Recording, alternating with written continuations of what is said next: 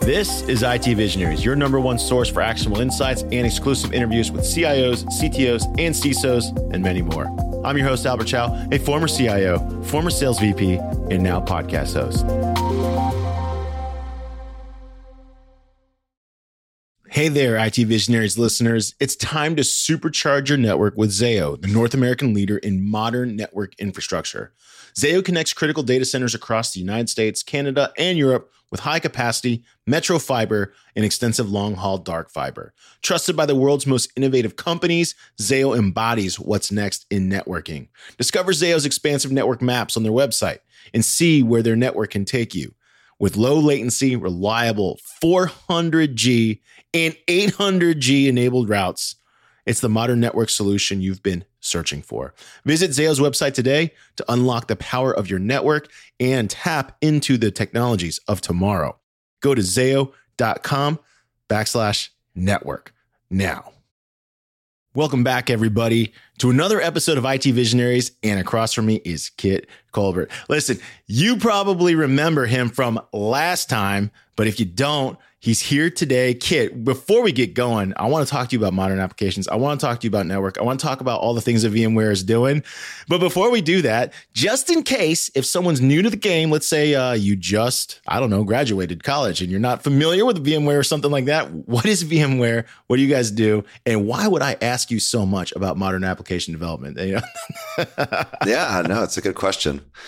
Well, thanks for having me. Happy to be back. Uh, love to dive into all these topics. So, of course, everyone knows VMware for our vSphere offering and you know the, the virtualization that we did on prem. You know, we still do that, of course, but we do so much more in the subsequent uh, 20 plus years that we've been around. And really, what we're about now is a kind of a multi cloud modern application company. That's what we're really focused on this notion of helping customers to deal with using multiple public clouds in addition to what they have on prem and at the edge and then helping them to both build new applications as well as modernize their existing ones. So there's a whole bunch of cool tech that spans that runs the gamut from infrastructure to security to networking to application platforms to uh, end user computing and and goes and goes. So we can talk a lot about all those things. Yeah, and this is why you are the perfect guest to be on the show because we read and we've done research and you know we've read surveys and I'm sure a lot of our listeners know about this about how you know enterprises have always had a lot of software subscriptions and custom software builds but mm-hmm. this is relatively new the idea of first of all clouds young to begin with but then multi-cloud is even younger and what you're seeing is what you just iterated is all these companies are now trying to take advantage of the best service they're not as concerned where data is stored although they do want mm-hmm. to move data closer to the the compute but now, data like any single application is actually a stitch. I don't even know if stitch is the right word, but it's interconnected of multiple services possibly. And yeah. so tell me what that means for the developer. Tell me what that means for you guys delivering the service because this is done obviously in virtual machine. It's done in cloud. It's done on it's it's happening all the time. Yep. Where one software might be pinging who knows how many services just so I can, you know, get a notification. I don't know. i am trying. Yep. so let's take a step back, right? Yeah. Um, I think you're hitting on sort of a, a, large shift that we've seen in the industry, and uh, there's a whole bunch of different aspects to it. Uh, so traditionally, you had your data center, you had all your apps there, you had all your data there. And so there's this whole model of like everything happens within the data center. And yeah, there's outbound connections, you know, people can connect to it remotely and stuff. But by and large, you think about the network connectivity, you think about security, you kind of like, you know, uh, harden the perimeter around that data center, basically create a big moat yeah. and kind of protect it. And everything outside the data center was untrusted. Everything inside the data center was highly trusted, highly interconnected, you know, lots of networking and so forth. And you developed all your apps internally there as well. Now, what we've seen as customers have adopted public clouds is a few things they started trying to do just one cloud, right? That was the whole idea of hybrid cloud. I'm going to have my public cloud, my one public cloud. I'm going to do my on-prem stuff. I'm going to connect them. And, you know, I've got my, again, my, my castle in the data center, well protected by its moat. And then I've got stuff in the public cloud and I'll secure that. I'll connect them. And, and you kind of have this point to point relationship. And that was this, you know, really nice theory that unfortunately didn't really pan out in practice. And the reason is because although customers and businesses tried their best to standardize on a single public cloud, due to many different reasons, they started using more than one cloud. Mm-hmm. And that could be because they're doing acquisitions that use that are standardized on a different cloud. It could be that a line of business decided they want to go use a different cloud for some reason, maybe you know better technology for, for their use case. Or it could be that it's been a few years and clouds have changed and another cloud may be a bit further ahead now in a certain area of technology. So the point being that we see most customers now have multiple public clouds. And to your point, applications are sort of strewn all over those things. You got apps, you got data, uh, you got to connect them up, you got to figure out how to secure them. So this notion that you have this like single place where everything resides and you can like, you know, kind of make the walls really big and protected around it just doesn't exist anymore. What you have instead is a much different architecture. That's something that's highly distributed with stuff sort of everywhere. And there is no real perimeter anymore, at least not a single perimeter. Instead, yeah. you got many, many perimeters. And so that's the situation that I think many companies find themselves in now. So when you see that, right, and and that's you know, this is like I don't want to call it Pandora's box, but there's there's no I don't see it going back. There's no going back. There's no. there's not going to be a there's never no. going to be a place in time in the future where one company is creating all the best services, all the best everything, and everyone just goes, "We're all in on this one company." It's just not going to happen yeah. anymore. Like that's that's never going to happen again. So how does that influence? like what your team and what you're yep. pushing your engineers to build yep. to help service this because the other thing that's not going back is our appetite for speed and responsiveness. Like no customer is like you oh, can slow totally, it down. You totally. and I think you know it's funny because on that last point, this notion of speed, and you know in particular for cloud, this notion of self-service that a developer can go just get access to a VM or a resource or whatever they need to get the job done. They don't need to talk to anyone. They can just go get it. It creates a little bit of this complexity and chaos, right? So the question is, and, and, to your point, you're you're absolutely right. I don't ever see this going back to the quote unquote yeah. good old days, but maybe they weren't that good. I don't know, but to the old days in any case. Yeah, I just don't see it happening. So what's interesting about it is that I don't think most folks in the industry, vendors or businesses, people using this stuff, really realized that we'd end up in this multi cloud state that we're in. Again, the thesis originally was that I'm going to standardize on a public cloud. I'm going to have my on prem stuff. I'm going to connect those two. That's hybrid cloud, you know, point to point, very simple. Great. And so you look at what happened and the, the way that we implemented a lot of functionality uh, doesn't really work well in this multi cloud era. So let me explain that. So if I go and standardize on a public cloud, I can't usually just use it right by itself, right? I need to put some structure on it. I need to put some governance around it, access controls, for instance. Uh, I don't want my developers, for instance, managing the account credentials. I want that to be in some system that can ha- handle it securely, rotate keys, everything, right? Uh, I want to do things like, uh, you know, security to secure it. I want to have a disaster recovery plan, so on and so forth. So when you look at that list of stuff, uh, you know, maybe like build tools, CI CD pipeline. So you look at that list of stuff. What people did was they specialized it to that particular cloud. So if you went in and said, I'm going to standardize on AWS, you either use the AWS services or you built out a bunch of your own stuff, but that was customized and specific to AWS. And that's fine if you're using just one, you know, one cloud. The problem is once they again start using a second cloud, they say, "Oh crap! Well, all the stuff I just did for that first cloud doesn't work here." And they're like, "Well, um, since you know they again they looked at it as a one-off, they're like, okay, let me just re-implement a lot of this stuff on that second cloud. So I'm going to redo how I do security. I'm going to redo how I do uh, CI/CD pipelines. I'm going to redo how I do access control. And then for the third cloud, here we go again. They got to redo it. And so what you see is they sort of stamp out these things individually. And of course, they have a whole other solution for how they do things in their on-prem private cloud. So you get this scenario where you've got all this sort of duplication, siloing, inconsistency across all these implementations. And in my view as a technologist is you know our problem what was our problem there? Our problem there is really one of architecture where the services that we were building were specific to a single cloud. You might call them single cloud mm-hmm. services. And i think the big shift that we're trying to drive in the industry is an architectural change away from just having single cloud services to having what we call cross cloud services. And the big shift here is that this service can implement functionality or capability once and have it apply and work consistently across anywhere where an application might run or where a person wants to put data. And so, you know, again, think about it from a, a security standpoint. You say, hey, I want to make sure that I can do incident response properly. So you implement that functionality. And you want to be able to do that on AWS or Azure or on prem or Google or at the edge. You want to do that all very consistently, having consistent sets of data coming back and so forth. So that's really the big industry shift. And I think, you know, to answer your question, how do we deal with this given that this is a reality that's not going away? Is to shift the architecture, is to go at it from the beginning with this design for cross cloud so that even if a business who maybe is just starting to get into cloud, and again, they're going through the same thing, I'm going to start with one cloud. It's like, okay, you do that, but make sure you adopt a cross cloud architecture for those services from the beginning, just to give you that sort of optionality and flexibility should there come a time where you're going to use more than one cloud. And then when you think about this this this change in architectures, where is that going to be I mean, it sounds like a combination of a couple things. It sounds like some type of dynamic software systems that can recognize the ports and the gateways that need to be open to handle whichever data points and clouds that need to be there. It has to recognize mm-hmm. it like almost on its own because. Mm-hmm.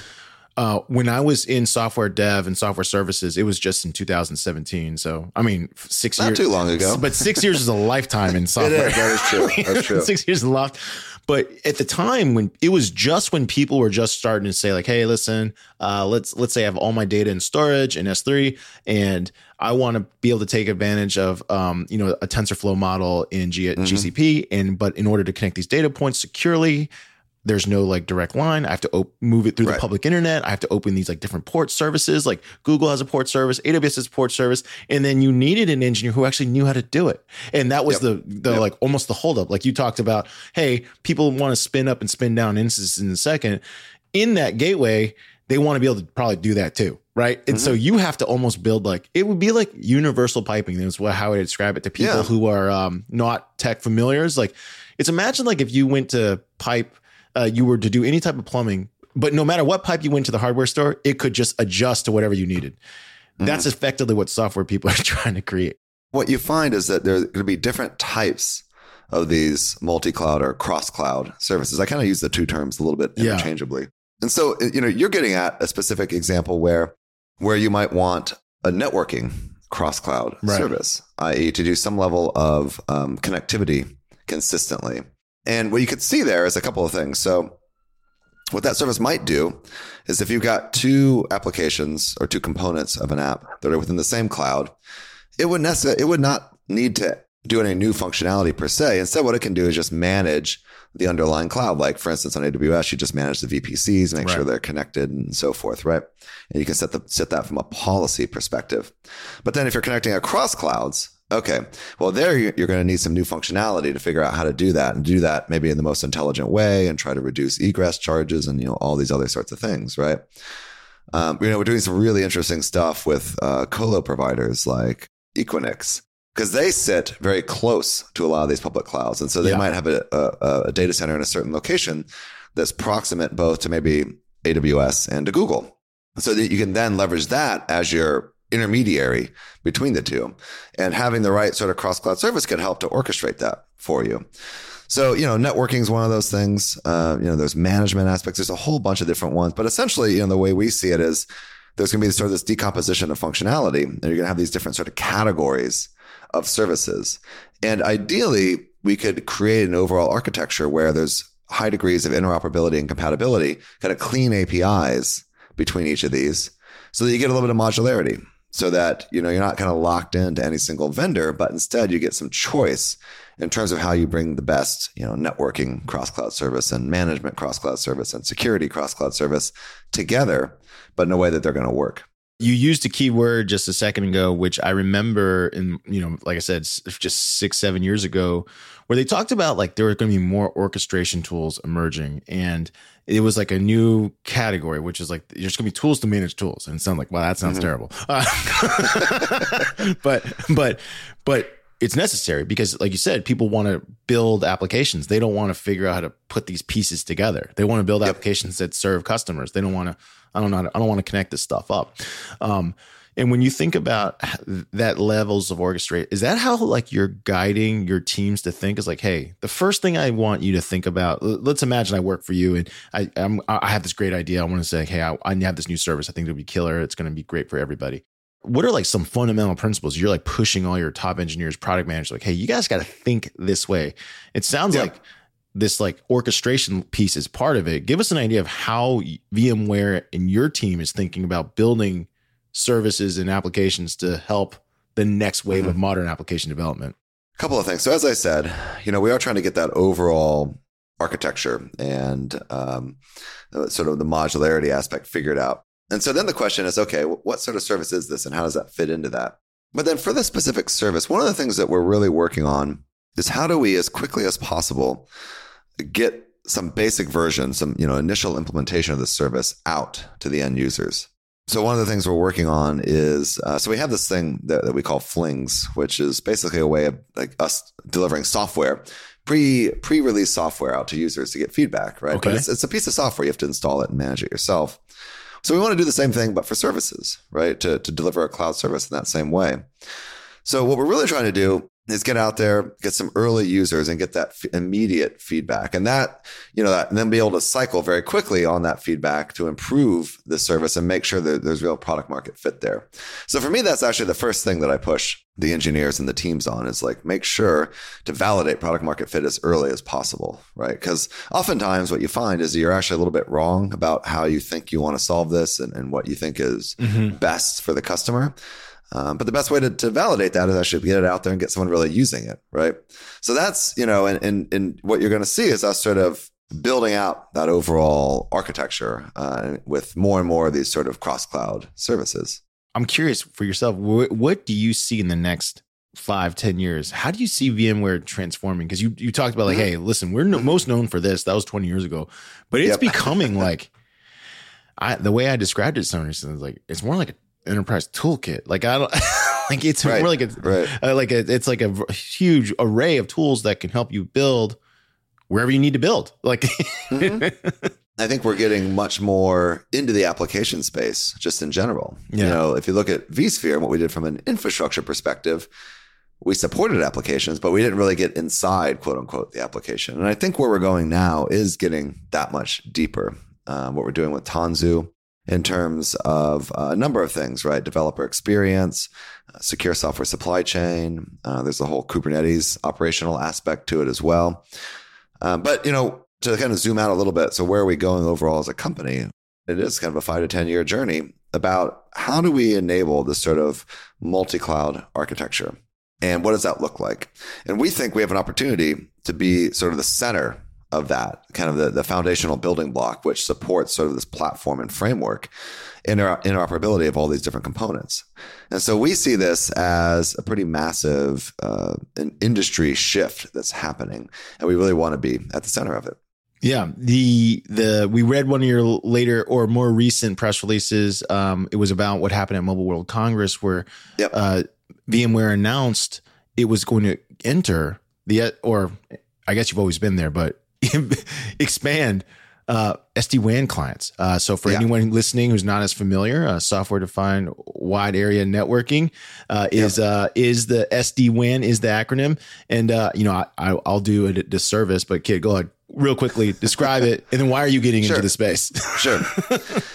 Yeah, so there's you know there's a bunch of different pieces about it. So you know, I think about SD WAN, the, the most basic piece is there's a connectivity piece. So traditionally, if you had a, a, remote office, a branch office, a retail store, you know, whatever it is, you need to pay the telcos for a premium, you know, uh, enterprise grade connection, you know, a T1 and up, right? And these things are, are quite, can be quite expensive. Yep.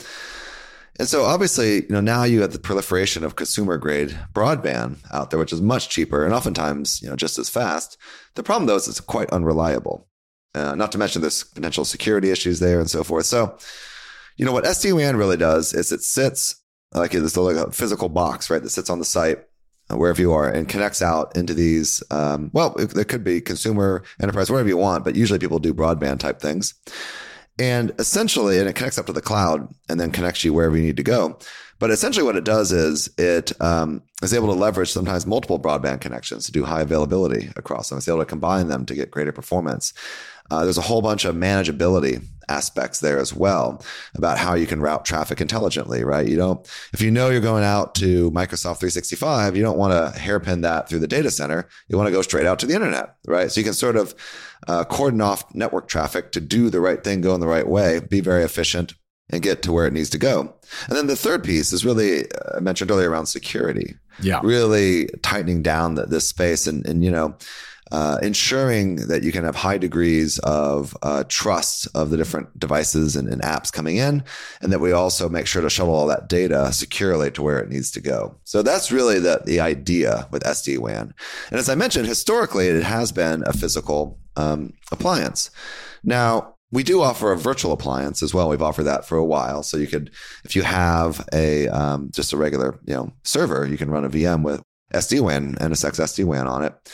But the news that you're referring to is actually, you know, a software client that can run on the desktop as well. We now offer a client or a software client for, uh, you know, a personal device and uh, a you know, desktop computer. And you know, the idea there is that we want to give all the same great functionality, uh, but enable it to be mobile. So wherever that computer happens, especially right. if it's a laptop, you're traveling around. You're not going to lug this like other, you know, physical appliance device and you probably don't have you know the capacity to run like a virtual machine so let's just do something simple right and that's really the, the thinking behind that Hey there, IT Visionaries listeners. It's time to supercharge your network with Zayo, the North American leader in modern network infrastructure. Zayo connects critical data centers across the United States, Canada, and Europe with high capacity metro fiber and extensive long haul dark fiber. Trusted by the world's most innovative companies, Zayo embodies what's next in networking. Discover Zayo's expansive network maps on their website and see where their network can take you with low latency, reliable 400G and 800G enabled routes it's the modern network solution you've been searching for. Visit Zayo's website today to unlock the power of your network and tap into the technologies of tomorrow. Go to zayo.com slash network right now. How many years behind do you think the industry is? Because we had, we obviously had the, 2020 to 2022, huge digital mm-hmm. transformation. Mm-hmm. Mad, com- you know, many many companies were forced to change the way yep. they operated very quickly. Uh, of course, allowing remote work. But I still heard, well, or we still had guests that were talking about, hey, like, there's still a lot of companies that are trying to hairpin back all their traffic back to that physical box that's at their corporate yep. location, so yep. that it makes it seem like all the remote workers are now working inside that building, and then they can get access to their resources. It's like a very antiquated I mean, it says antiquated. It's like three years old. You know what I mean? Three years old. things move fast. Yeah, things move space, fast. Yeah. How many companies? I mean, because this is an interesting seat that you have. Are comp- have all companies completely shifted, or are they like demanding no, to shift no, to SD WAN? It's like, a pro- it's a process. Yeah. yeah, I mean, to your point, we do see a lot of that sort of hairpinning, and the reason they do that, by the way, again, if you go back to the old model, there was no real security at that edge location, at that retail store. Yeah. Uh, instead, that the T1 or whatever it was brought everything, or the MPLS, I guess is the better. T1's a very antiquated. Anyway, the MPLS link went straight into the data center. And that way they could then, uh, IT and security could then apply all of the security checks yeah. and so forth. And so th- this, you know, what, what they're trying to do is sort of make work this old model, uh, this notion of the data center as uh, the castle that you got to protect, right? And that everything inside is highly trusted, everything outside is not.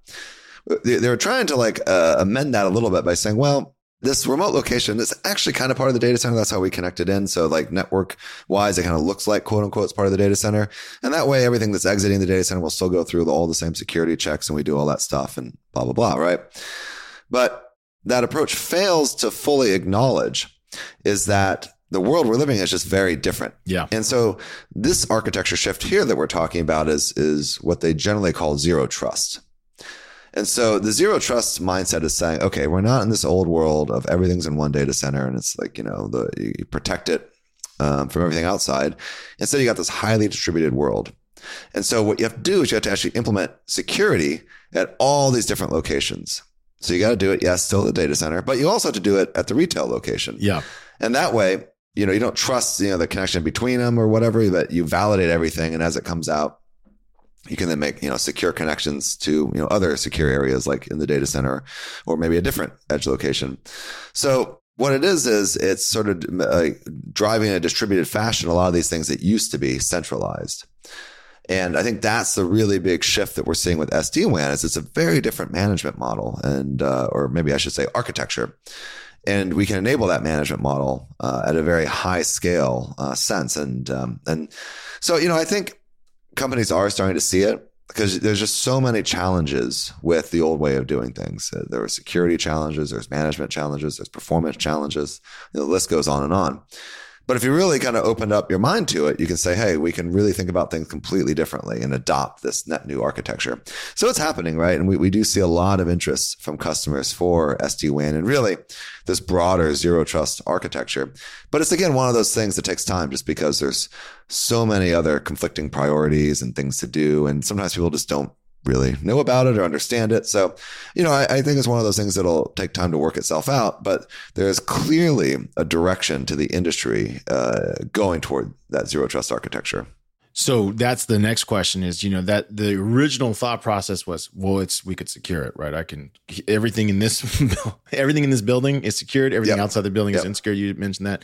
Now we know that data is now moving, like you said, peer to data center, peer to peer, and across every single computer is its own endpoint. Who knows who's you know you want you want to be able to track it all.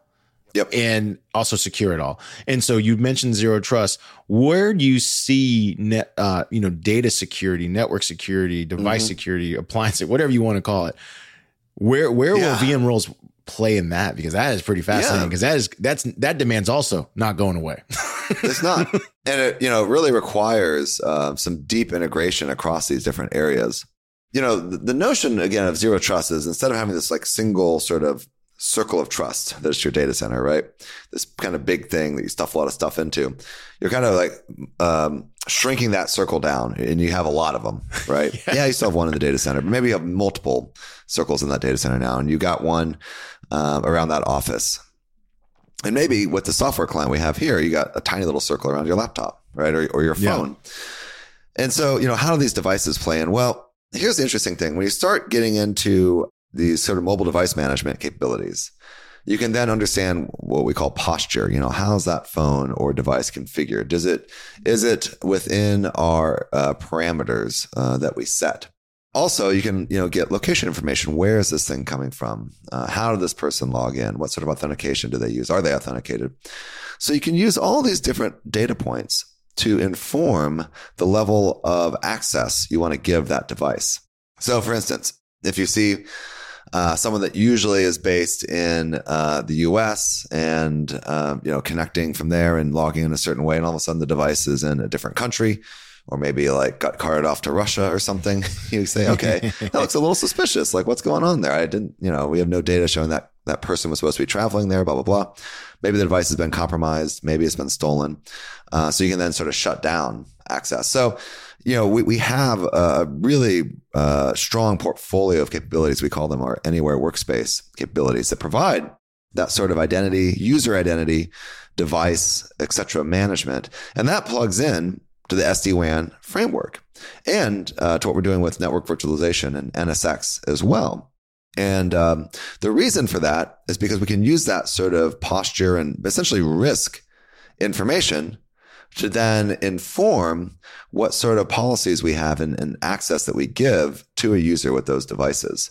So as I said, you know, when you look and think about zero trust, it really is a lot of different disciplines coming together in order to make that a reality. Yeah. The the and then when I hear you talk about this, the next my next question starts thinking more towards a large majority of our audience. So a large majority of our audience, as I mentioned before, is in this like five, let's say one zero to five hundred employees kind of world. Yep. A lot of them are software led. Um, some are hardware based and they make physical things, but most of them are so, uh, technology first, software products, and yep. so they're building their companies and they're expanding.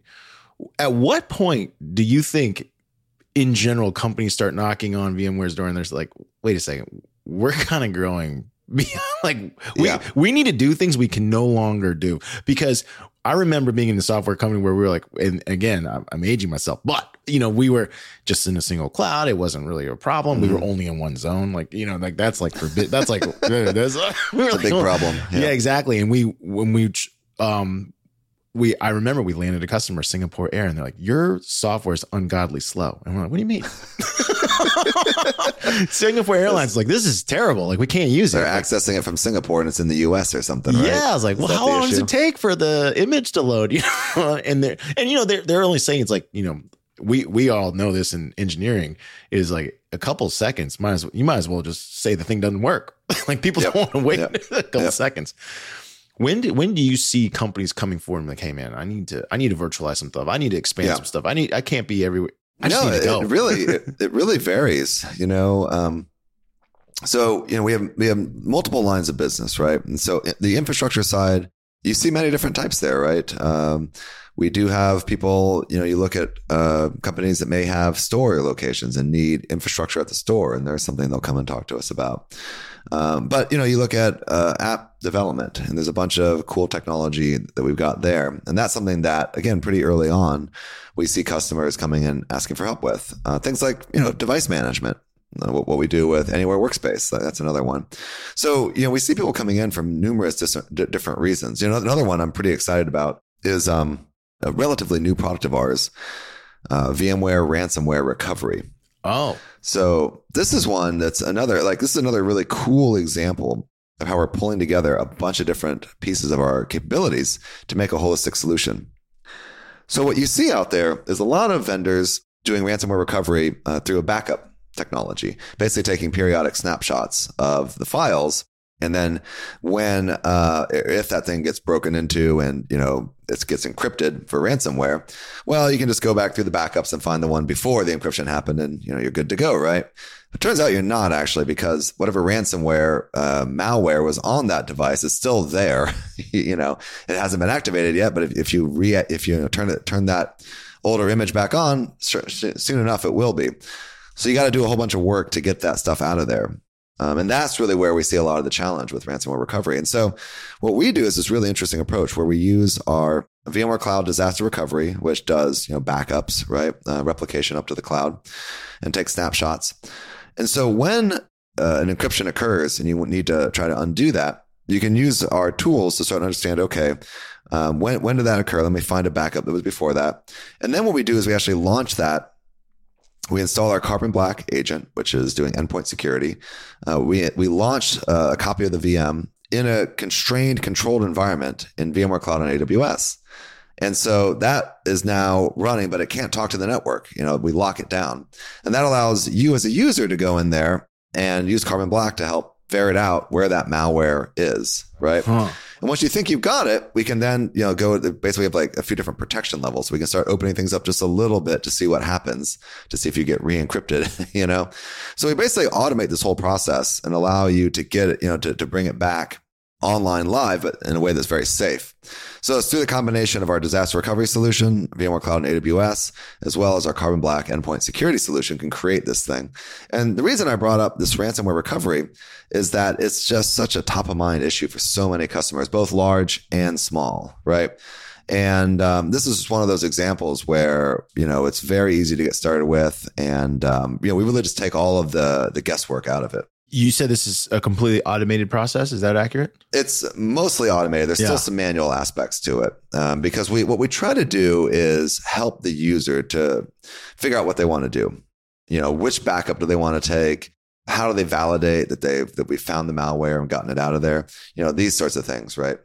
So what you just said was like ridiculously cool. To think that you could have one computer, because you know you you could roll back your machine instantly, then remove the machine from everyone else, and then have a thing kind of like you just said, expand capabilities a little bit until it's identified and be like, I found it. Yeah, slowly turn on network access and other things. Yeah, it's pretty. So like you know, like you might say, hey, let's do internet traffic first, and if nothing goes haywire, then okay, maybe we start letting some east-west traffic in and seeing what happens there. Because sometimes what you find is that um, maybe there's some remote thing on the network that uh, will will uh, activate the ransomware, and it's not coming from the internet; it's coming from some other Mm. uh, impacted host or server within the network. So anyway, there's a whole bunch of these different things that we do. And yeah, I mean, the, the, the reality is a lot of people do this. They try to do it all manually, and it's just it's such a headache, and, and you know they keep getting re-encrypted. so yeah, so we're trying to simplify it. The process you just described is actually like it feels more like an epidemiology study. It's kind of cool. it, it is. It's really, really interesting, actually, uh, the sort of challenges that people have. And, you know, ransomware, as you know, is just a massive, massive problem. I mean, we are talking about like I don't know what the number is, like hundreds of billions of dollars here. Yeah. Um, yeah. And growing yeah. every year. So, and only the biggest cases now make the news. Like, uh, I saw, yeah. I saw like ransomware of like a public utility, excuse mm-hmm. me, public, a municipality. Um, and the ask was, oh, I guess a nominal fee. They paid it. I mean, yeah. Yeah. I think like I saw some public school system as well got hacked and yeah. Yeah. It's not good. This is tough stuff, but you know, we try to make it as simple as possible. Yeah, this is super cool. You know, the the other thing I wanted to ask you about, since you are you know exceptionally knowledgeable on the subject, is there was uh, a, for a while there was like a debate about what is you know the word edge is used a lot. What is the edge? You know what I mean? Yeah, and some people yeah, are saying, yeah, well, you know, network speed's going to get so fast that you don't actually need to move compute to the edge because you can just move the data back to your compute wherever that may be and send it right back. It's going to improve. Then people are like, well, microservices are going to get so impressive that you can move those closer, so you don't need the big network yep. to move it back. And then, of course, network requires the actual infrastructure to be there. We automatically know. We actually had a cool guest that was on talking about like the wind tunnels in Wyoming, which are about to power California. I don't know if you saw that, like yep. California bottom line, but like in like the the service techs in Wyoming, they had no way of like getting a any type of cloud application to see like let's say diagrams and or how to videos. Yep. Like they're in the middle yep. of nowhere, right? And so we were talking about that. And like, so in your opinion, you know, the edge is like a loose term. What is going to happen? Is is it going to be where we're going to just get so fast that you can have central yep. compute? Is it always going to be compute's going to move closer to the location because you can't depend on network? Like where? I think you'll see a little bit of everything. I mean, it's kind of like the old computer science answer. It depends, right? Yeah, it's There's got a lot of factors, but it's a term with no definition. What's exactly? The, like, but let's talk it through. I mean, so when I think about edge, the way I think about it is that we're really talking about any location that's not a data center or a cloud or a colo, right? Yeah. Now, typically, what you find with edge locations is that IT personnel are not uh, on premises there. Yes. And so, um, what that means is that you've got to do sort of remote management. You got to automate a lot of things and so forth. You can't have someone running out there every time something goes wrong. I see a lot of different use cases around edge. I think that you look at um, a retail store and, or anything like a factory where you know um, operations uh, operational capabilities matter and any sort of downtime can be hugely yeah. impactful to revenue right now again there's there's ways of trying to to get around that on the connectivity side you know again sd-wan comes into play there you can have multiple connections and, and do sort of failover that way but the other use case we see is actually just for some of these things it's a latency issue mm. that um, you know, uh, I know a number of factories where they have machines that are working, you know, maybe building cars or doing whatever they're doing. And you have a whole bunch of telemetry looking at that uh, machine. And you need a computer to be analyzing that telemetry and looking for any potential flaws or, you know, is it getting over uh, overheated or these other sorts of issues and be able to very quickly take remediative uh, actions to solve whatever problem it might be. So there, you know, you have a situation where latency actually and availability, of course, become top of mind. Um, sometimes it's just too costly that maybe you can have a, a, remote connection, but there's just so much data. Like think about like video cameras, right? Mm-hmm. Like this giant amount of data. And you can analyze it, and you know the insights you get out of that analysis are usually pretty small in size. You're talking like less than one percent of the overall video feed uh, data size. So these are all reasons why we think that you know edge will be here to stay, but it really depends on the use case. Now, I think where we as an industry are going with Edge, and by the way, then there's a whole telco space, which I won't even get into because it's a little bit, their use cases are a little bit uh, more unique than what we see generally across enterprises. But, you know, when we think about Edge, what we what we tend to think about it as is how do you bring edge into the cloud era and in some ways, what it would be nice is if you could programmatically reference an edge just like any other AZ.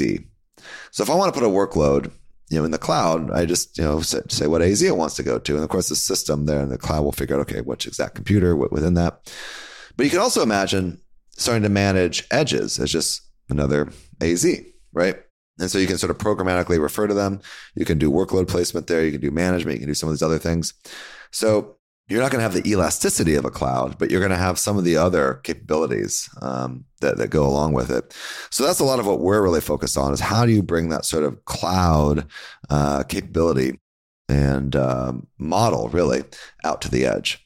I want to say first of all, thank you for being here. You know, I, the um, it's been fun. I've it's been fun hearing a lot of things that you guys are working on, thinking how you're seeing the future of application development, and I, I was thinking about that term edge, right? Really, what mm-hmm. everyone wants to, when we're on the consumer side, I think about it for myself is it's just a race to make things faster and more efficient.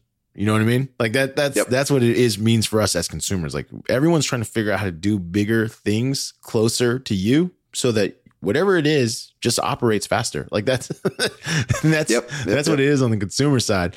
And so, to to us, we think to as a consumer, it's like, oh, it doesn't matter. Like what what's going to move first. So I like the way you were approaching it, which is like, well, I guess you know, unfortunately, it, it really does depend. It's like whatever your application use case is, you got to use the the tooling that gets that makes that happen. The consumer doesn't actually know because I remember there was a long debate like what's going to actually happen, and the answer is always everything. Everything's going to happen. Like there is no one thing. I mean, yeah, you look across, uh, it's a little bit of everything. Yeah. So and that's really how we're trying to design it as well. It's, I think, one of the biggest values people are looking for is that sort of optionality and flexibility. But at the same time, not getting overwhelmed or mired in unnecessary complexity yeah. either. And that's kind of the, the tricky balance. We've almost done with the hour, but I have to ask you this because you are the CTO of the companies overseeing all this stuff. Uh-huh. So the amount of things you have to learn and get proficient at, possibly master, just keeps getting wider. There is no like that's also true yeah, too, right? Yeah. right. Yep. You you know you're one yep. of the you're one of the few people we've talked to on the show ever that is you know started it as like just a entry. I don't want to say entry level, but you know you got no, was an entry level yeah, engineer. entry level engineer. You're now the CTO. exactly well, I don't want to call. I don't want to you know first job. But you get my yeah. like how what is your philosophy on this continuous learning? Because yes, we all have continuous yeah. learning, but some of us kind of have capacity for things. Like we can only oversee so many things, and like the amount of things that you guys oversee at VMware and the technologies that you have to uh, get really proficient at, if not master, just continues to increase, and it's never going away. So it does. You're right, and it's it's a challenge. Um, I mean, I saw a couple of things. Right, for me personally, uh, in my role now, like I you know, I, I, don't have as much time to really dig into like the details of all the tech. Like I know things kind of at a high level and, sure. and have some sense about how the products work and, and, can explain it to some degree. But this is a big problem uh, that we see with a lot of customers. Like one of the biggest challenges that we see is actually their inability to hire the right sort of expertise. Mm-hmm. And so I think this is where, you know, when we start looking at uh, what we're talking about with multi cloud and cross cloud services, you know, today what you need is you need, you know, if you got multiple clouds, you need an on-prem team, you need an AWS team, you need uh, an Azure team, you need a Google team. So basically, you need a team for each of these different environments. And that will probably always be the case. But the question is, can we take a lot of those people who are spread out across many of the teams and use them to work on these cross cloud services, these sort of common sets of capabilities? Um, that can hopefully reduce you know the overall uh, need across the company. And then at an individual level, you know, I do think it's all about continuous learning and, you know, sort of pushing yourself, right? And there's, you know, some obvious things like, you know, we, we see a lot happening around Kubernetes in the cloud native space. Now, you know, I think it's an absolute imperative to learn how, you know, machine learning, large language models, et cetera, work and some of the tooling, you know, open source tools like Ray and so forth. There's a bunch of these things out there. Personally, I see like the industry being at another large inflection point with the rise of large language models and just machine learning more generally. I think it's going to be a foundational change to how we do almost everything, how we develop code, how we, you know, produce marketing material, like, you know, all sorts of stuff, like write documents. So this is really going to be foundational. So this is, you know, as we talked about, the pace is, is pretty wild and pretty fast, but you got to set aside time for that learning. And I think that's something I try to do. Of course, I've been in a microcosm because uh, I don't go nearly as deep as you know the technical experts. But that's also the fun part about it, though. You know, it's like fun to learn this new stuff and to play with and kind of geek out with the cool new stuff. All right. So I got one final question for you before our time's up. You know, you've covered so much. It's great hearing the way you and your team are thinking about modern application development. And like we said, it's not going to go away. So if you had advice for, let's say mm-hmm. there's a CTO, CIO listening to this show, they're at a couple hundred employees and they're about to expand multi-location multi you know hybrid they got to go wider availability zones they're starting to land enterprise customers that are pushing them further ahead yep how would you recommend they get their answers because they all have questions, right? like, so it doesn't matter what the question is. Where should they go? Who's the trusted resource? Or where would you go to say, hey, this is what where you would go to learn? Because you mentioned before, like you're always on a continuous learning path. So where yep. should be my first or second place I go to get that resource? Because if you just Google stuff, who knows where you'll go? yeah. I mean, Chat GPT can provide a lot of answers, I think.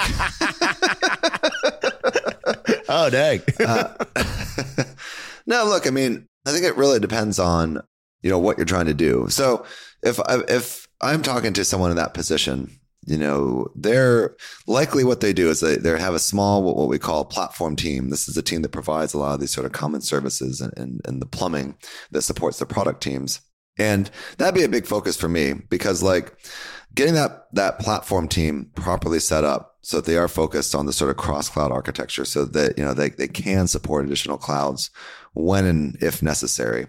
Um, that sort of initial investment right now will actually pay off uh, dividends in the years to come. Right. So it's really about how do you get that sort of um, posture such that you're ready for these, you know, whatever might come your way. There you go. That is the advice of the day. If you're out there listening, get yourself a platform team that Kit's talking about and start doing a lot of homework. It will pay itself off in the future. Kit, I want to say thanks again for joining us today on IT Visionary. It was great having you. I'm sure our millions of listeners will be dialing, uh, excuse me, dialing in, tuning in. and, you know, I, I, age myself again. All right. You know what I mean? Exactly. Tuning in. Like, all good. I said dial in once and when someone looked at me like, what are you talking about? What, what does dialing in mean? He asked me.